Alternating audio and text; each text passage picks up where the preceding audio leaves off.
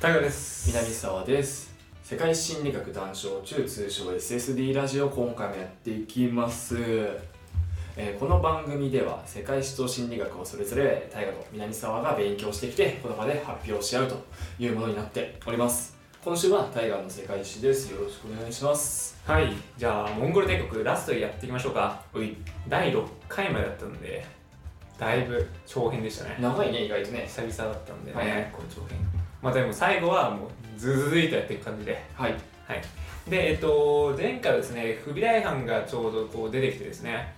ういえー不備大藩の時に、えっと、結構ねこう皇帝になるにあたってアレクっていう人とこう戦争したりだとかして血生臭い戦争をしつつうんこう不備大藩が大官になりましたよとう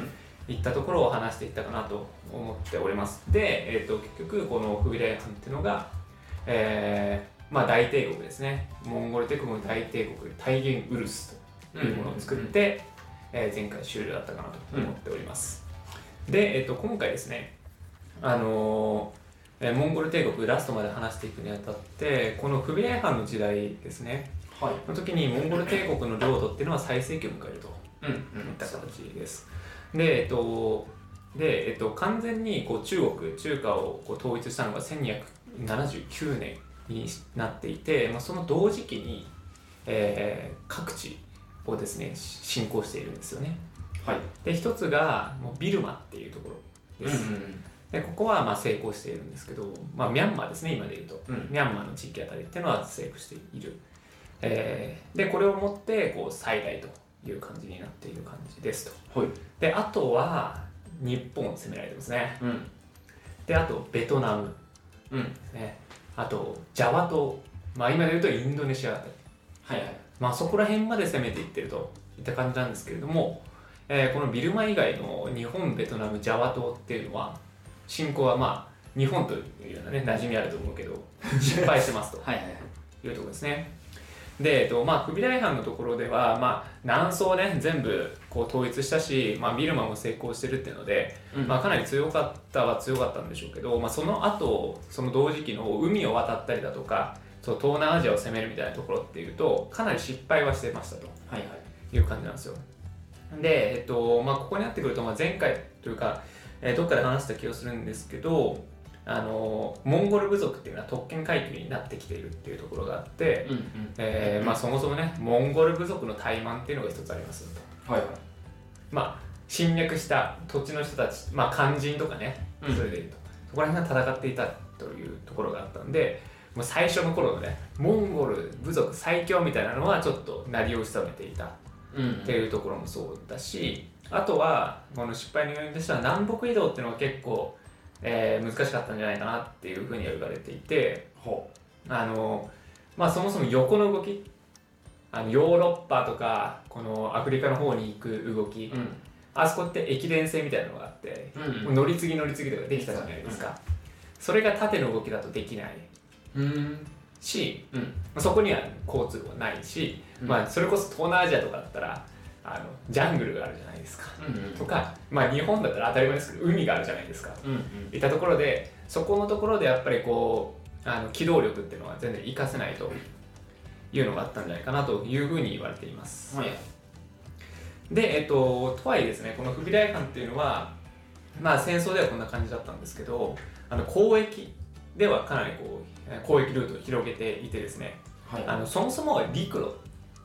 はシルクロードがすごい、えーそもそももう範疇の中にあるんでえーかなりこう西との交流って、えーイメージつくじゃないですかうんうんでプラスこのフビライハンの時ってカイロの交易っていうのをすごい活発化させてるというのがあって、あのーまあ、それこそ東南アジアであったりだとかあとインドとかですね南アジアとかの方とのこのカイロの交易っていうのを非常に活発化させたよとうんいった感じになってますで、えっとまあ、ここまでがまあ輝かしい形跡経歴ではあるんですけどうんあのまあ晩年にはですね内乱反乱っていうのが頻発していくわけなんですよ、フビライハンの時ねでえっとまあなんでかっていうとこうまあチンあのフビライハンがこう大官になった経緯っていうのが、まあ、非常にこう乱暴にやったわけじゃないですかうんだからですねかなりその経緯で内乱反乱っていうのはかなりこうまあえー起きやすかったっていうことですねだからこうチンギス・ハンの弟一族もともとねチンギス・ハンの弟一族みたいなまあ王族ですよね私たちがこう、えー反乱を起こしたりだとかあとはオゴ大家の子孫とかっていうのがこうはい反乱を起こしたりだとかそうですね、えーこのフビライハンの時代っていうのはかなりこう敵も多く作った時代とうんうんいった感じになっていますでいずれも鎮圧させた後、えーフビライハンっていうのは80歳で亡くなるとはいで、えっと、最終的には孫のテムルっていう人が後を継いで六代将軍になってあー皇帝になったよといった感じになってますうんでここからですね、えーモンゴル帝国の衰退話していきましょうかっていうところで、えーどんどん消えていくわけなんですよ国がね今までモンゴル大帝国だって、えー東西の上にはこうえーキプチャクカン藩があって、えー西南にはイル藩国があって中央アジアにはチャガタイ藩がいるとチャガタイ藩国があるとうんいったえー構図の中でまず消えていくのはチャガタイ藩国とはいそうですね、まあ、チャガタイ藩国って、まあ、そもそもこの藩国ができたのもラストなんですけど潰れるのは最初だったとうんいった感じなんですよね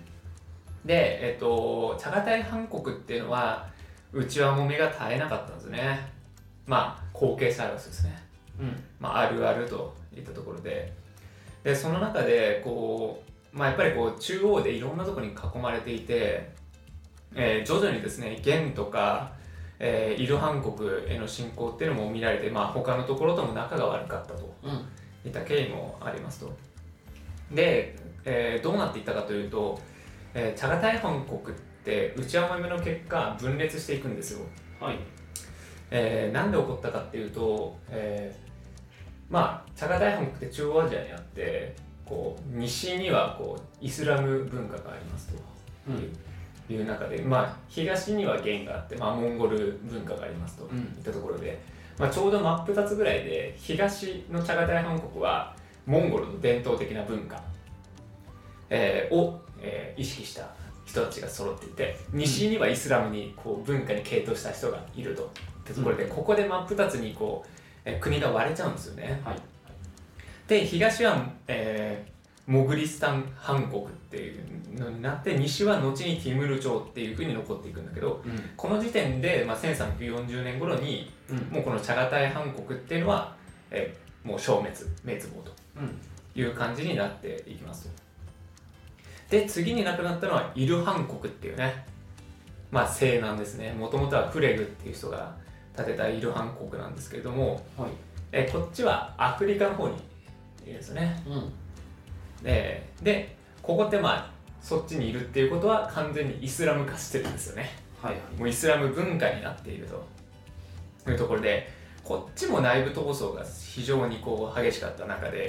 えーまあ、ただあの皇帝としてちゃんといたんだけど、うんえーその内部闘争の中でフレグフレグ家がずーっとこう皇帝だったんだけど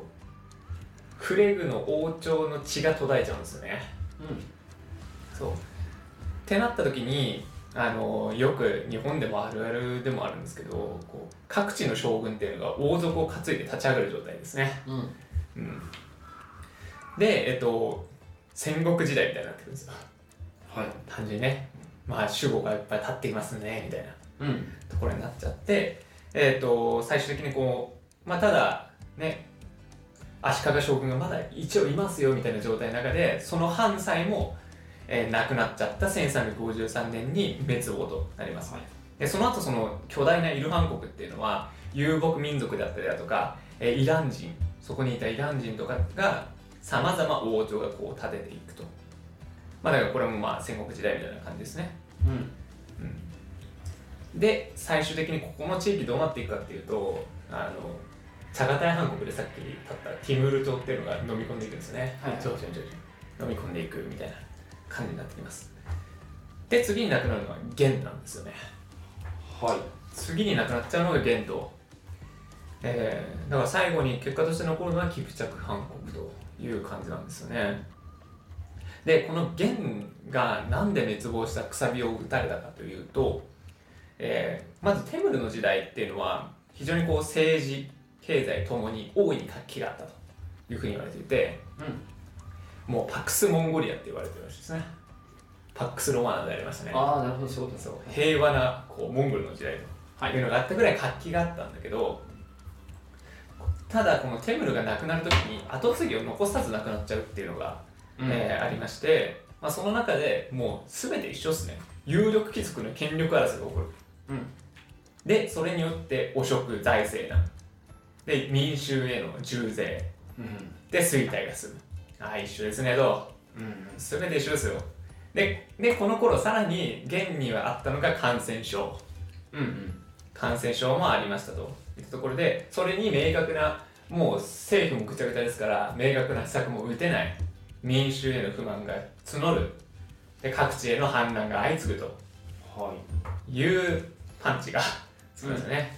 で1351年に黄金島っていうねこの中国の、えー南東あたりですねまあ南の方まあもともと南宋があったあたりでその黄金島っていう宗教集団がた立ち上がるとうんまあここら辺っていうのはそのまた中華の時に話そうと思うんだけど、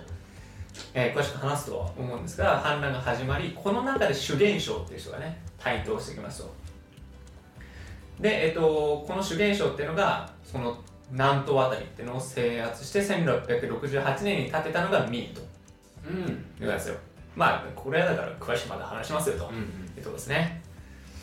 で、えっと、さらにこの民っていうのが上にどんどん突き上げていく。南宋のあたりを、えーそもそも地域にしてたけど、その家屋のあたりまで、こう、主権者がどんどん登っていく。はいでも、ぐっちゃぐちゃなモンゴル、モンゴル帝国の中央政府というところは、上に逃げていく。モンゴルの方に帰っていく。で、中国っていうのは、民というので、統一、また再統一される。はいで、えっと彼らこうモンゴルの人たちというのは帰っていって、えーまあこれによってね元中華帝国としての元というのは滅亡はいとなりますただ厳密に言うと、うんあの王この王朝というのは存続しているとうんうんというところなんですね。で、えーこの後で言うと、まあ、中華から目線でいくと北元っていうふうに言われるんですね、はい来たうねん、北の方だけ残るはいというところで区別されているうんいた感じなんですよだからまあこっちもまあ内部闘争によってどんどん腐敗してなくなっちゃうといったところで最後に残ったのがキプチャク韓国これは西北にある国ですねヨーロッパの方にあったえー国といったところでえーこの国もですねこうイスラム文化が根付いているうん国なんですよ、まあ、ヨーロッパの方にはあるんだけれども、えーまあ、詳しく話すとこう、えー同盟みたいなのをしてたのがアフリカの方にあってマムルク朝とこう同盟とかしてたからその文化がこう入り込んでいって、うんえー、キプチャクハンの方も結構イスラム文化が根付いてるといった感じになっていてこっちもバトゥーの血統が断絶するんですよ。うんうんってなった時に混迷の時代が来ます20年間で21年の、えーカーンが交代するような混迷期を迎えることになっていますこうなってくるとまあ一緒ですねと国の力が下がっていきますとはいで各地で王朝が建国されていきますといったところでこうご1000ここは結構長いけど1502年の方のあたりでこう滅亡してでうん最終的にはティムール朝に吸収されていくとうんって感じですねでここのキルチャク韓国っていうのはあの、まあ、吸収されるのもそうだしあの影響としてはこうそこで独立したのがモスクワ大公国っていうのがあってはいでこのモスクワ大公国っていうのが今のロシアに向けて大国化を歩みを進めていくとうんそういうことになってるんで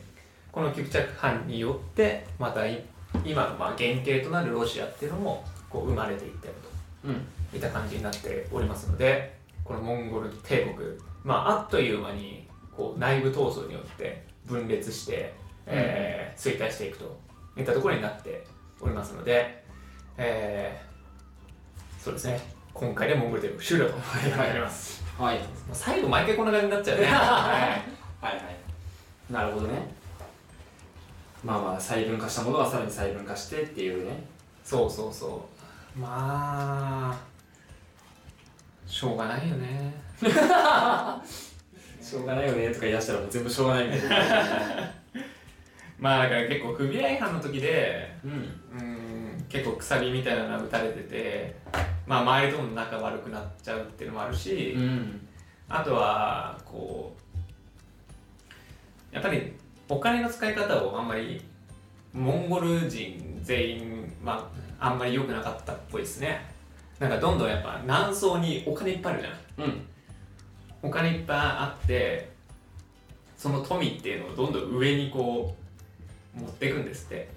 煬帝が作ったさ大運河をさわざわざ整理してはいはい金銀財宝を全部下から上にと持ってくるみたいなうんうんでそれを持ってきてそのお金で船を大量に作ってうんはいはいそれで日本に攻めたりだとかはいはい東南アジア行ったり、まあ、回路をちゃんとしたはいいもののもうんうジャブジャブ使いすぎちゃってもうどんどん南宋のところとかが不満溜まっていくみたいなね、はいはいはいうん、っていうところもあるしやっぱ南宋のもともとの中国の不満をためたっていうことの一つ、ね、今回のこう黄金が立ち上がったのもそうだし一うんつあるのかなっていうのもあるんですよね。まあでもこんなんやったらそれどっかから不満は出るわなまあね、うん、まあそれがね相手が悪かったのはあるけど中国系は敵に回しちゃいかんそうだねなんか微妙なんだよねなんかその締め付けるとこは締め付けるんだけど寛容とか寛容というか宗教に関してはまあ割と寛容というかさ、なんかそのまあ一概にモンゴモンゴル一つに言えないけどキプチャクハンの方とかってもうキリスト教がいてロシア正教会があって、でイスラム教があるみたいなうんでそもそも別にそんなに規制もしないみたいなね、だからもう3つごちゃーってなっているのが6になったっうんうんていうのもあるからだからそただ中国の元の方は割と儒教は弾圧してたりだとかはいはいそういうみたいななんか別々のところでなんか別々のまあそうそうですそうそう緩めときゃよかったってわけでもなさそうだなみたいな締め付けてもよくなかったなみたいうんうんななんかねまあまあでかくなったらこうなるよっていうお手本ですわなうん。なんかもう、あの、あと、流行り病ね。ああとりあえず全然ね話してこなかったね流行り病としか出てこなかったかペストらしいですね。らあそういうことね確実性はない。はいはいだから、そその時、あの、それでいうと、キプチャクハンの方でもう流行ってるんですよ。んうん、うん、ペストってそういうイメージあるねそうそう。で、えっと、だからモンゴルの方に資料がないから、 あはいはいあの、それがペストなのかって言われあの断定はできないけれどもその時にそこにもあったし茶化大藩のところにも今でいうとなんか死体にそのペストの菌があったはいはいはいみたいなのもあって、あここにもあったんだみたいなはいはいはいだし牛茶館にもあるからあれこれシルクロードでどんどん渡ってったんじゃないのうんうんうん説も言われててこうまあ今のコロナだって、まあ、中国が発祥って言われてたりとかもするけど、そのペストももしかしたら中国元の方で起こって運ばれていってうんまあまそうそうあどっちが先かは分かんないけどまうんなんか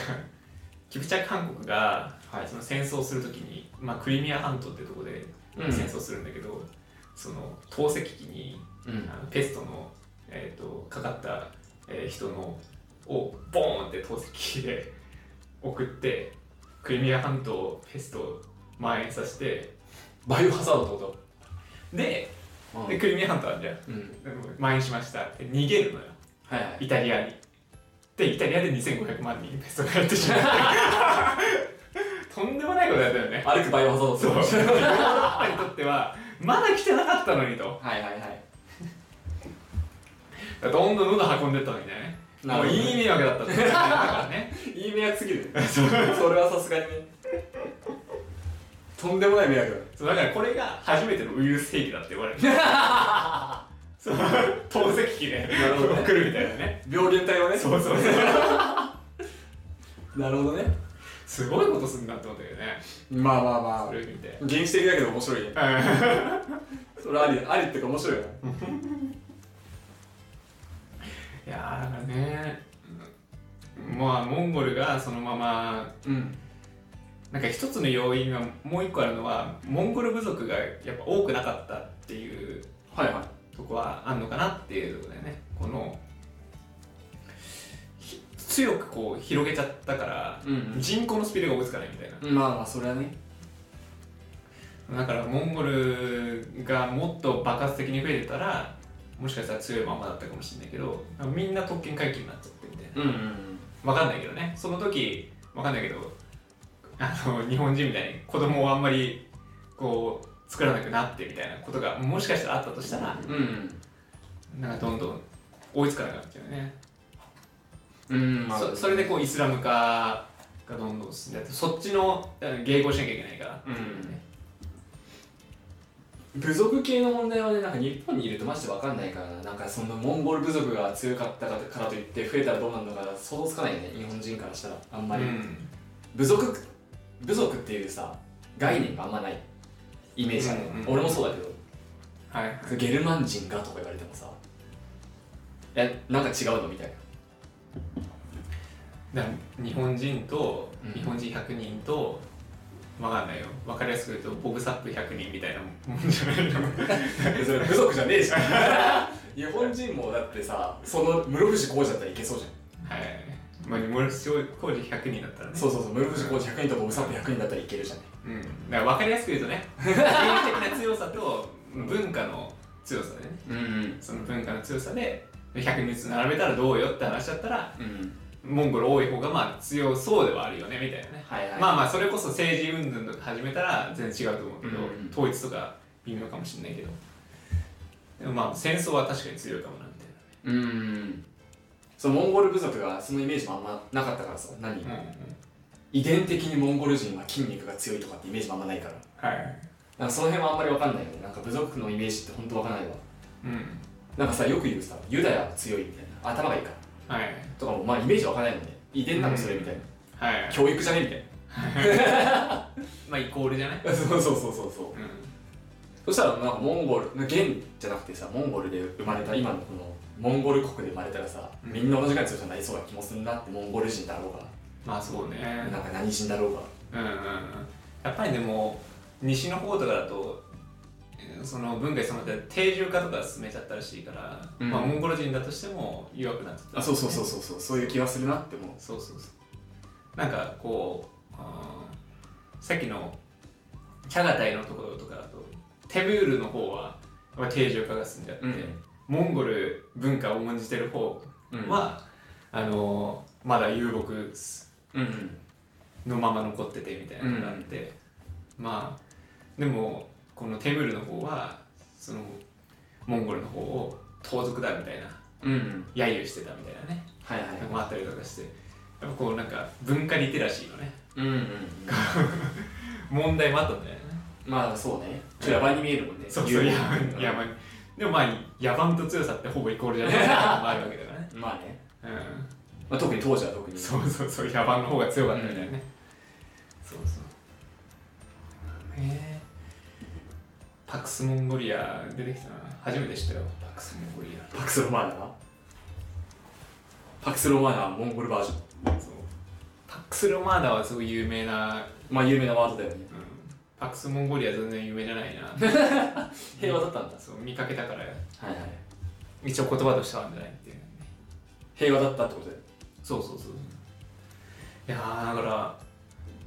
あのー、北限って言ったじゃん。うん一応滅んでないみたいな。うん売れるけどあ意外意外と残ってんだなと思ったねでも、うんその後真に一回吸収だよねみんなとってことだね。そうみんなと、でそこまで残ってたんだねはいはいはい。でその後また独立するっていうはいはい真がダメな時にねあああなった時ね。そうそうでその時になんていうの大モンゴル帝国みたいなやつがはいはい今に至るみたいなはいはい。でももう国の領土としてはもうそれぐらい今のそのモンゴル帝国ぐらいにうんなるっていうね、まあまあでかいけどね。まあまあでかいそう 言うてまだでかいけどねそう。今のモンゴル時代ぐらいあんだったら。ちょうど今上の方をこうあの切るあのーしか残ってないけどさらにこうやっぱ民ってやっぱ強くなんだなって思うけどうん。またモンゴルを今の北限をこう割いていくんだよねはいはいはい。割いていくしその後全然モンゴルと戦って負けない国になるっていうことでうん、うん。強くなるスピード速かったもんねなんならね、シーンになった頃にはもう世界からそう注目される存在になるぐらいになってそるうから。そうそうそう早いよねすごいねなんていう蘇生力っていうか、うん、一旦滅んでっていうかさうん、中国っていう文化が吸収された後に独立して世界トップレベルまで行くのあってまだよね吸収されなかったんだなっていうのが、うんそうだよねだからこの間って全然あの弦が立ってから潰れるまで全然ないからさ、んもうなんか守り抜くとこ守り抜いたからこそできるのかなっていう感じだよねすごいよそれす中国のこ神秘的っちゃ神秘的だよねう、うん、なんかあるんだろうねマインマインドじゃないけどね、だから今があるっていうのもあるしねうんうん今の中国って揺るぎないよねうんまあなんかなんだろう何回何が起きても、うんなんか帰ってきそうだなって思う中そう国そうそう吸収しきれないうんだね人数がアホほどいるって重要なのかもね、まあそうかもね そう昔のことを覚えてる人がいるじゃないけどさ、ちゃんと分かってる人が存在するってのはでかいかもねうんうん賢人とかがちゃんと存在するよぐらいそもそも人数が多ければねうんそうねまあ結構だから不備来犯は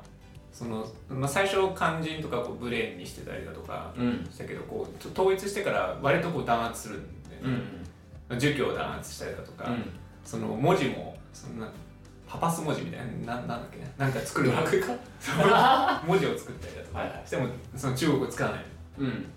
たりもしてるからその結構その漢文化っていうのを否定す否定反なんだよね、だからよりだよねうんより反発じゃないけどうんううんむぶむまくんだろうなと思ってそのままスーっていったらもしかしたらもう分かんないなっていう、うんまあなんかねそれに関して言う卵先鶏先理論あるようん、あまりに力強いから弾圧せざるを得なかったかはいはいはい逆に弾圧したから何反発心で力貯めてったからどはいはっいちかだよねうんうんうんうんお前信長のあれみたいな比叡山みたいな感じであいつは力持ちすぎじゃねみたいな 可能性もあるよそうなんだよね弾圧したくなっちゃうよね強強そうってなったうんら、ねまあユダヤの時と一緒だよねそうだね叩けば叩くほどみたいなあこんだけ力あるんだ叩かなきゃと思って叩いたら、うんより一層反発してみたいなそうそうそうより自分の中にこう溜めちゃうよね、うんうん中国人たちもねいやー改めてその中国の強さみたいなのを感じたかな、うん今回でそうだねこっから帰ってくるのはやっぱさすがだよねうん文化的にずっとあったっていうのはやっぱ強いわなそうねまああとなんか文化の強さみたいなのがやっぱ今回感じたというか、うんうんそのイスラム文化もそうだけど、うんキリスト文化も、まあ、しまあ宗教だよね、うんうんもうそっちに行ったらあ染まっちゃうんだそうだねイスラムム化とかって今日で何回も出てきたけどそうそうそあうそうなるんだっていうそうそうイスラムがモンゴル化するんじゃねえんだって いうそうそうそうまああのーめちゃくちゃ活躍したのがムスリムの商人って言ってさはいはいはいそのイスラムの商人っていうのがもうそのモンゴルの中心の商人として役立ってるから、うんまあだからイスラム文化ってすごい広まりやすかったんだけど、はいはい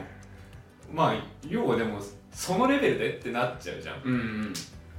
み今までのお前らの暮らしてきたモンゴルの文化守ろうとしないんだっていうさ、うん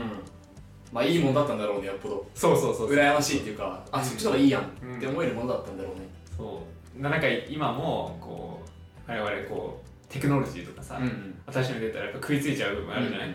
もうそれと一緒なんだろうなって思ってさ、そっちの方がいいじゃんと思ったらねそうそうそう 今までの文化よりもそっちがいいやんそうそうそうってなったらもうやっぱ1代2代3代でうんコロコロって全部変わっちゃうんううん時代なんだなっていううん感じですごいまあ面白く思ったしなんかありえんだなって思ったよねうんだからなんだろう剣はペンより強しみたいなね、これねところはちょっと感じるよねその中国が帰ってきたのもそうだしうんうんあのイスラム化させるのもそうだし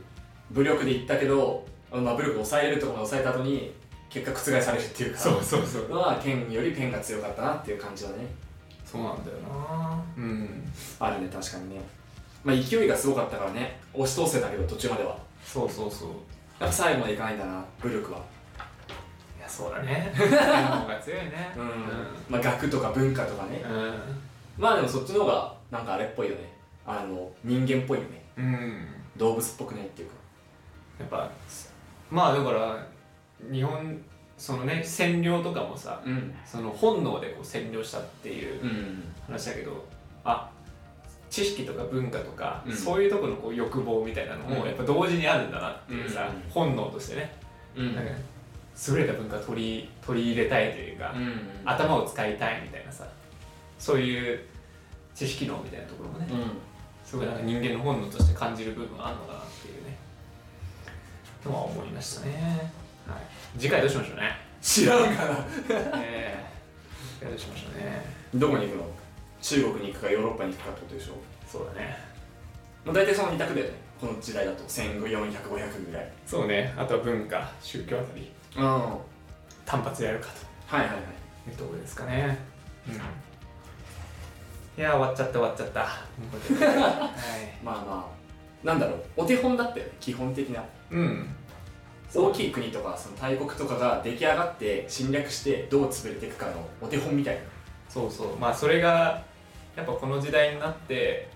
規模でかみたいなねそうだねっていうラインまで来たなっていううんうとんころですよ、だからじゃあ次回また別の時代でお会いしましょかっこいいなう始めていきましょう、しゃえー世界心理学男子術 SSG ラジオはお便り募集しております、番組の感想や相談など何でも募集しております、はいえーメールアドレスは SSD ラジオ199にあったマーク Gmail.com です Twitter の DM でもお待ちしておりますはいそれではまた来週お会いいたいタカと南沢でした